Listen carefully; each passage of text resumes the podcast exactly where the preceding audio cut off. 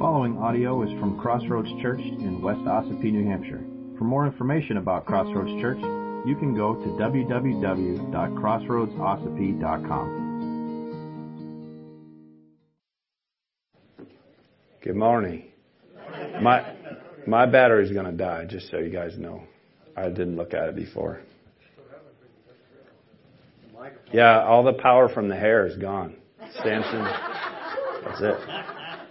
That's it. The, the, the, the wind resistance has uh, gone way down, too. Well, um, I told you. I wasn't joking about the battery's going to die. There's a box of batteries there. That was you? The light's still yellow, so. All right. Anyway, well, we're back in 1 Peter chapter 1 this morning. We're going to look at verses 17 through 21, and that's page 1014 in the Pew Bibles. Um, and our text that we're going to look at this morning um, contains uh, what the word nerds call a conditional statement. Conditional statement. Uh, that uh, there's a, a conditional statement is a statement that uses if and then. If you want to play outside, then you must finish your supper. Not really an issue in our house. It's if you want to play on the PlayStation, then you must finish your whatever. But that's how conditional statements work. Um, and this morning's conditional statement uh, is not an argument for eating your vegetables, however. Uh, it is an argument for holy living, which I suppose is a spiritual parallel to eating your vegetables. Uh, so let's look at our text. 1 Peter chapter 1, uh, starting at verse 17. And if you call on him as Father, who judges impartially according to each one's deeds, conduct yourselves with fear throughout the time of your exile knowing that you were ransomed from the futile ways inherited from your forefathers, not with perishable things such as silver or gold, but with the precious blood of Christ, like that of a lamb without blemish or spot. He was foreknown before the foundation of the world, but was made manifest in the last times for the sake of you, who through him are believers in God, who raised him from the dead and gave him glory so that your faith and hope are in God. Let's pray. Father, we're grateful again uh, to gather around your word here in this building or uh, watching online. Father, we ask that your spirit would speak through your word. These are your words, recorded, protected, preserved for us.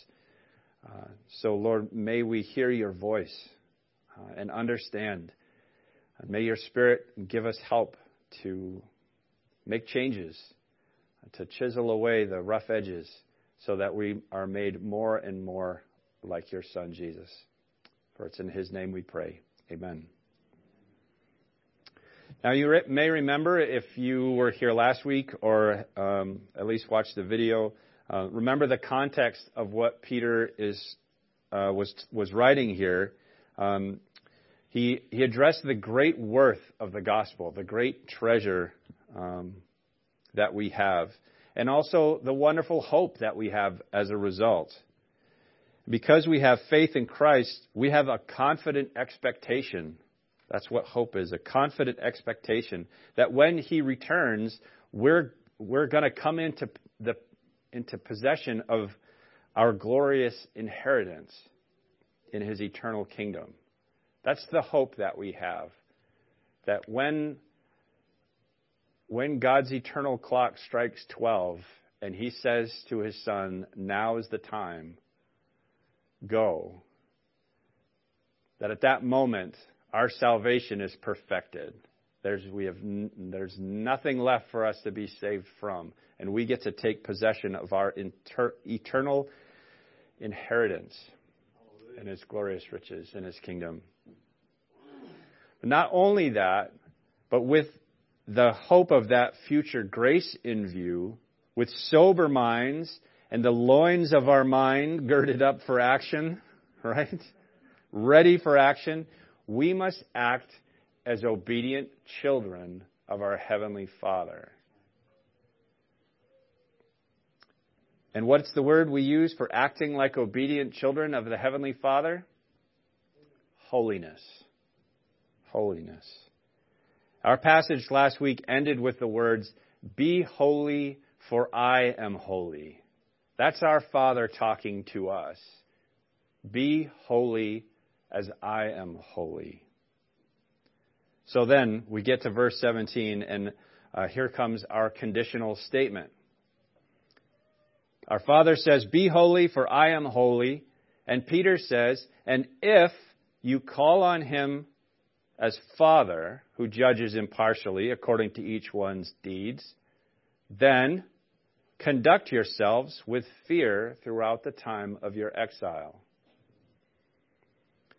Now, I want to I want to make something clear right off the bat because we're going to be addressing our behavior here this morning. Always a popular topic. Um, but I, I, I want to be clear that I'm not talking about acting in a way or living in such a way that earns salvation, that earns God's favor. That's not what we are talking about. Okay? We're not talking about living in such a way that earns favor with God. J.P. Lange uh, wrote, and I quote him often because I use his commentary all the time. The scriptures uniformly teach that forgiving grace is not conditioned by any work. I want to read that again just in case. The scriptures uniformly teach that forgiving grace is not conditioned by any work. It is absolutely free and unmerited and presupposes nothing beyond a penitent mind, a repentant mind, and an appropriating of the righteousness of Christ. But it insists upon a life corresponding with the will of God and even supplies the strength to lead it.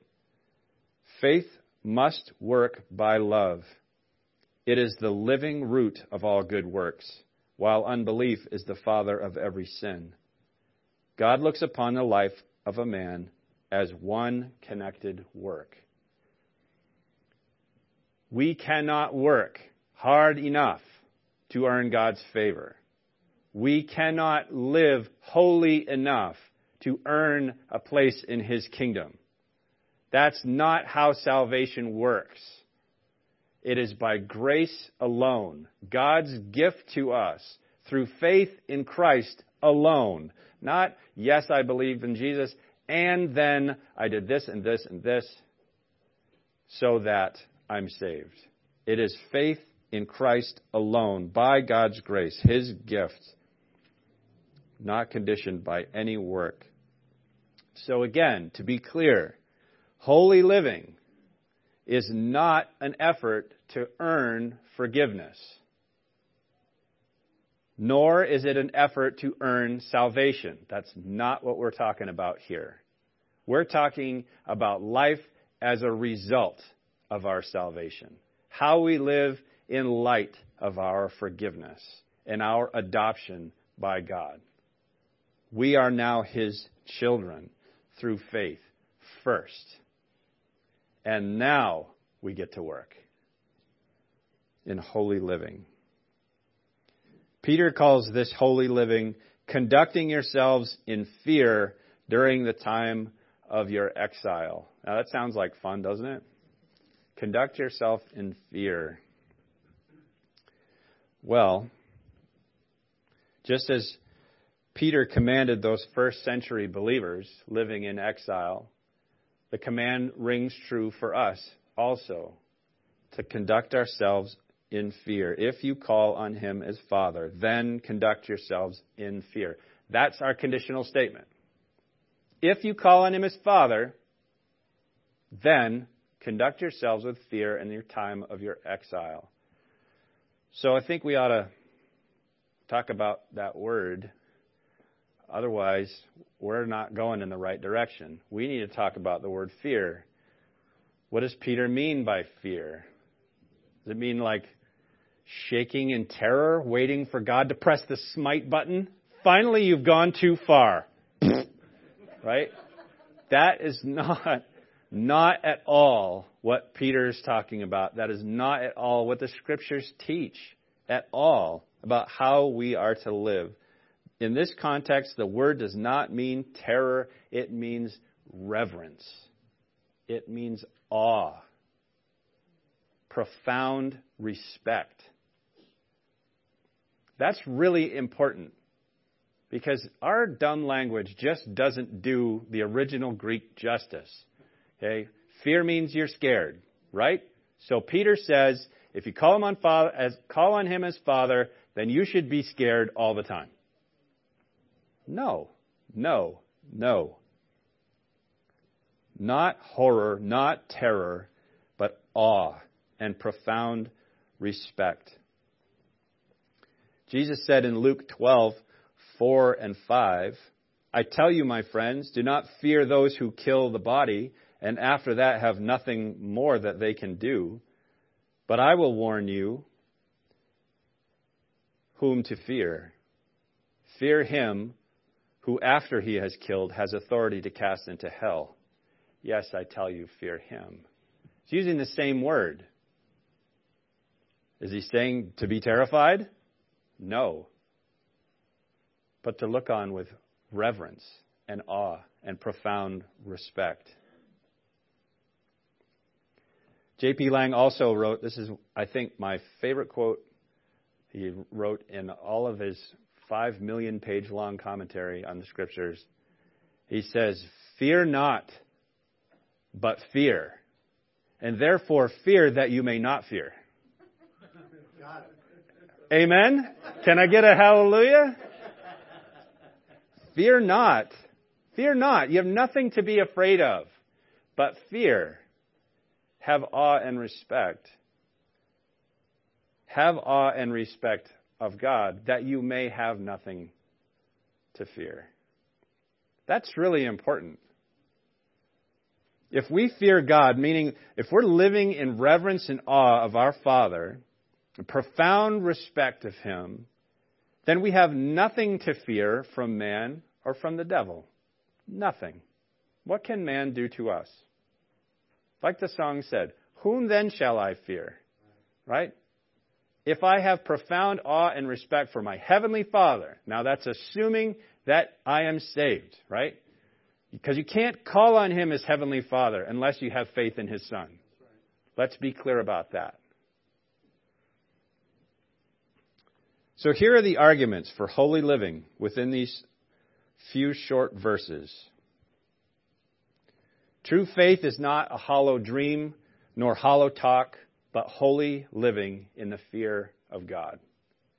Holy living in loving reverence of our Heavenly Father. So, the first argument for holy living, and you may be surprised to hear that there are not three of these, it's not a three point sermon. Yeah, turns out it's two three point sermons, sorry. Um, we'll talk about that. So the first argument is found in verse 16. If you call on him as Father. Now, if is a difficult word. The if at the beginning of this sentence doesn't denote any kind of doubt uh, that Peter's audience actually believed in God, that they had faith in Christ, that he, uh, that they really did call on him as Father. There was no doubt about that. Rather, it was more of a reminder that if you call him as father, you ought to act like his children. If you call him father, and if you're not willing to walk before him in holy reverence as obedient children, you're in trouble. Holiness and reverence, as Peter put it, fear, they're bound to our relationship with God. Holy reverence and awe. I think that this is really important because far too often in the Christian culture, especially in America, that like Jesus is our buddy, right? We're like, hey God, hey Dad. That doesn't really denote reverence and awe, at least in my mind. That's tough. we still need to be honest with our Father. We still need to pour out our hearts to Him. But we cannot forget who He is. We can't forget.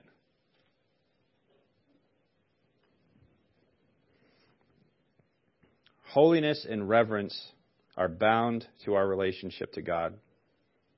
Ephesians 5:1 says, "Be imitators of God as beloved children." Imitators of God as beloved children. How do we imitate God? Holy living. Living according to His Word, living according to the pattern that He has laid down for us in Scripture.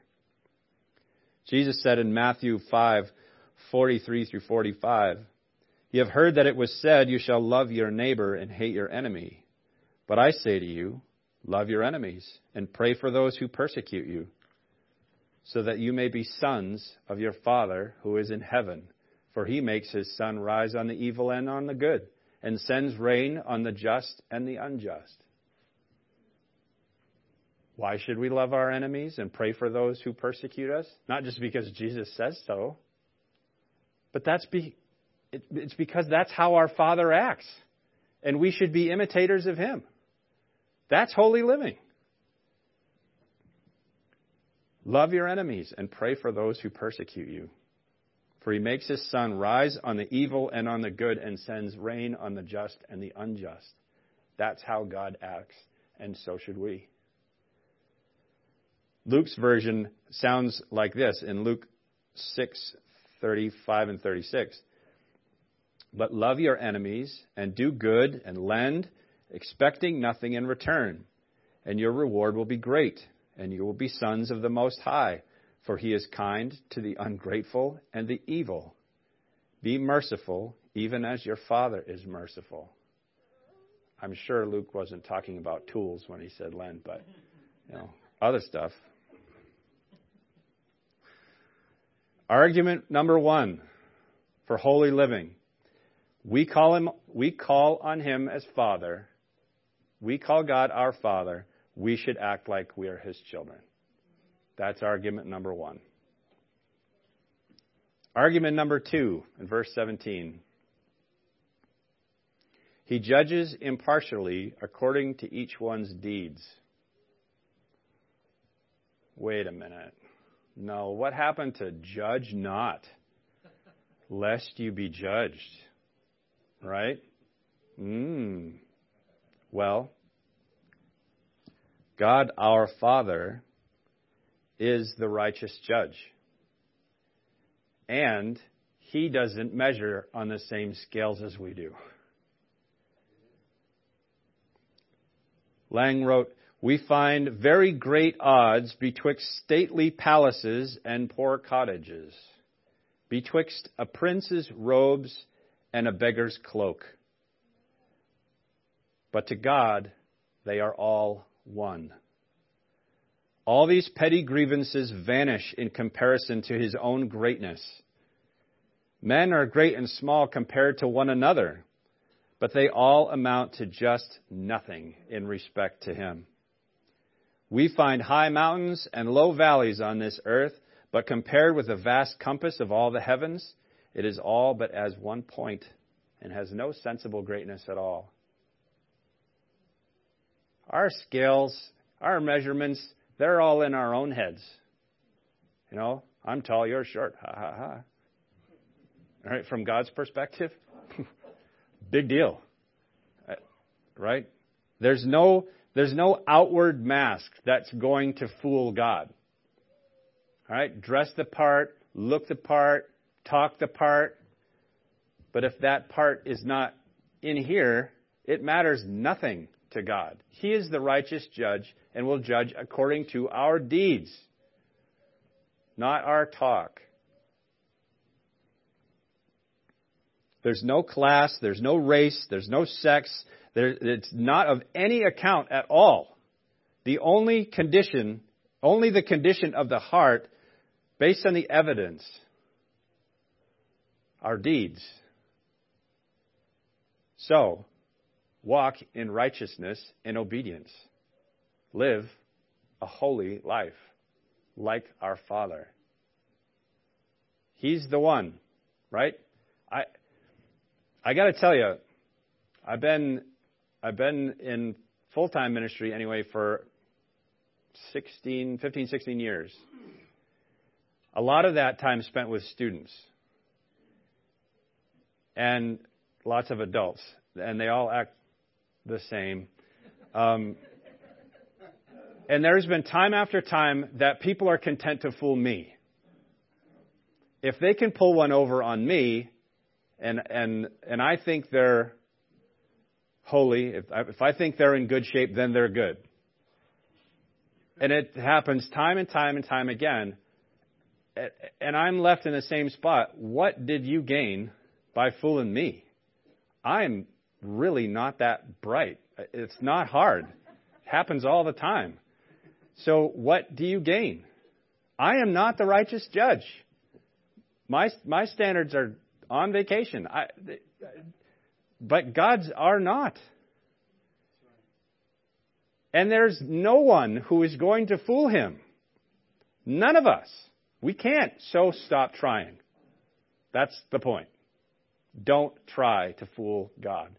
He sees the condition of our hearts, and He sees the evidence of the condition of our hearts in our deeds. And if your deeds look righteous, but they're motivated to trick other people into thinking you're holy, God sees that. And it's worthless. You gain nothing. There's a long list of references on this argument. Romans chapter 2, verses 6 through 11. He will render to each one according to his works. To those who by patience and well doing seek for glory and honor and immortality, he will give eternal life. But for those who are self seeking and do not obey the truth, but obey unrighteousness, there will be wrath and fury. There will be tribulation and distress for every human being who does evil, the Jew first and also the Greek, but glory and honor and peace for everyone who does good, the Jew first and also the Greek, for God shows no partiality. Race doesn't get you anywhere in God's eyes, only faith in Christ. Matthew 16:27 For the Son of man is going to come with his angels in the glory of his Father and he will repay each person according to what he has done. 2 Corinthians 5:10 For we must all appear before the judgment seat of Christ so that each one may receive what is due for what he has done in the body whether good or evil. Need I go on? Because I could all day. So, argument one we call on him as Father, so we should act like his children. Argument number two he judges impartially according to each one's deeds, so act accordingly. And argument number three I hate three point sermons. We are exiles, so don't start acting like locals. I hate that because I love being a local. Jesus said in John 15, 18, and 19, If the world hates you, know that it has hated me before it hated you. If you were of the world, the world would love you as its own. But because you are not of the world, but I chose you out of the world, therefore the world hates you. See, Peter's writing to actual literal exiles. Okay, Jewish Christians living apart from Jerusalem. And if they were out of the nation of Israel, if they were living somewhere else, they were considered, considered exiles. Now, we are just like them in that we are spiritual citizens of a spiritual Jerusalem living in a foreign land.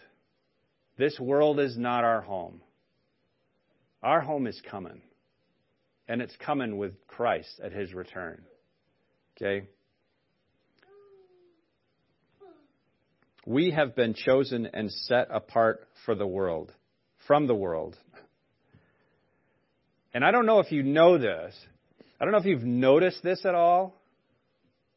But the world hates the church. Okay? Hates the church. Um, in New Hampshire, clergy are considered Group 1A for vaccination. Did you know that?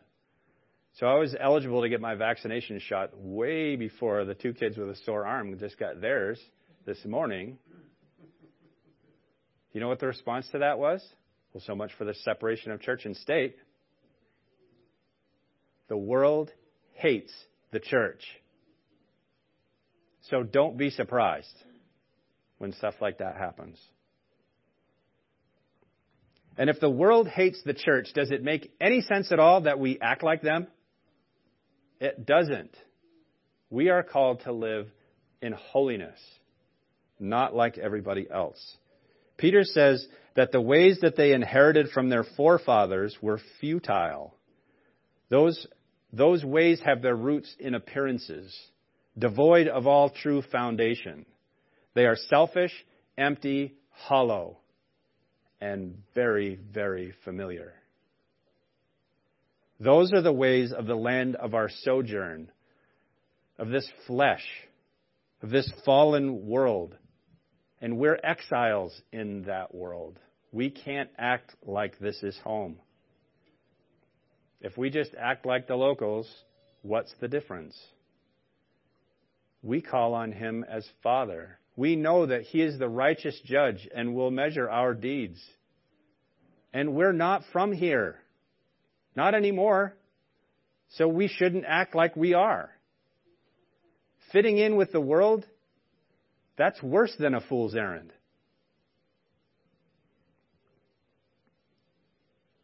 So here are our first three arguments for holy living based on our text so far. Argument number one we call on him as Father, so we should act like his children.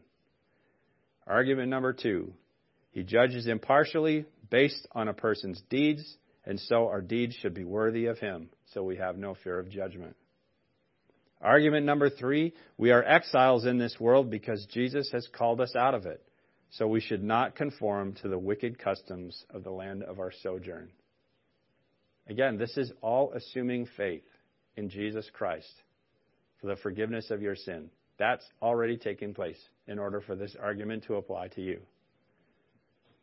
So that's really important. If you hear all of these things without faith in Christ, you become a legalist, stuck according to the rules, and not truly saved. You must have faith in Jesus Christ first. His sacrifice, his death on the cross, was for you, to pay the penalty for your sin. That's what you earned. But Jesus died in your place to pay that penalty and he rose from the dead so that your record would be wiped clean and you would be able to stand before God as forgiven, as sinless, as his child. And so you need to be sure you have called on him in faith, that you have trusted in his sacrifice for you.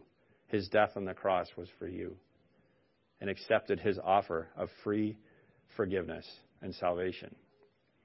And if that's you, then we can deal with these arguments. If that's not you, we need to deal with that first. Okay? And you can call on him at any time. Cry out in faith. Ask for his forgiveness and receive him as Savior and Lord.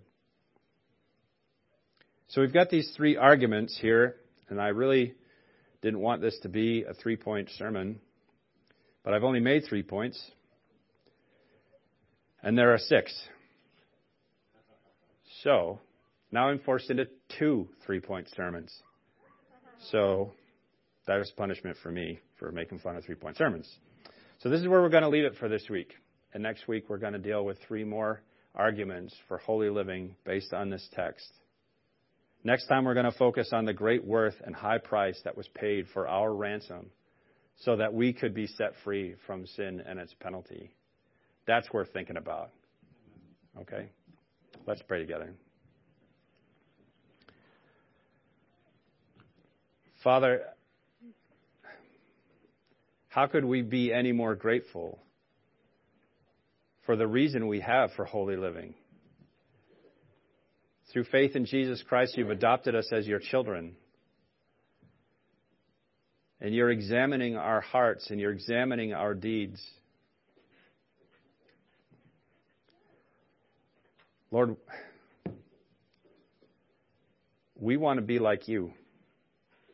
I, I pray that's true of everyone. I, I guess I'm making an assumption there, but I pray that that would be true, that you would motivate us to holy living, that we would think about these things, that you are our Father, and we should act as your children, that you are the righteous judge and will examine our deeds, and we'll have to answer for how we've lived. And that this world is not our home, but we're citizens of a heavenly kingdom. Lord, may that motivate us to live more like you. May that motivate us to spend more time in your word, to spend more time in prayer, to love our neighbors as ourselves, to act like you acted while you were here on this earth. May we follow in the footsteps of Christ, living lives of love and sacrifice. But not just to make you happy, but because we're your children. Father, may your blessing be on your word this morning. May your spirit continue to speak to our hearts. We love you and thank you in Jesus' name. Amen.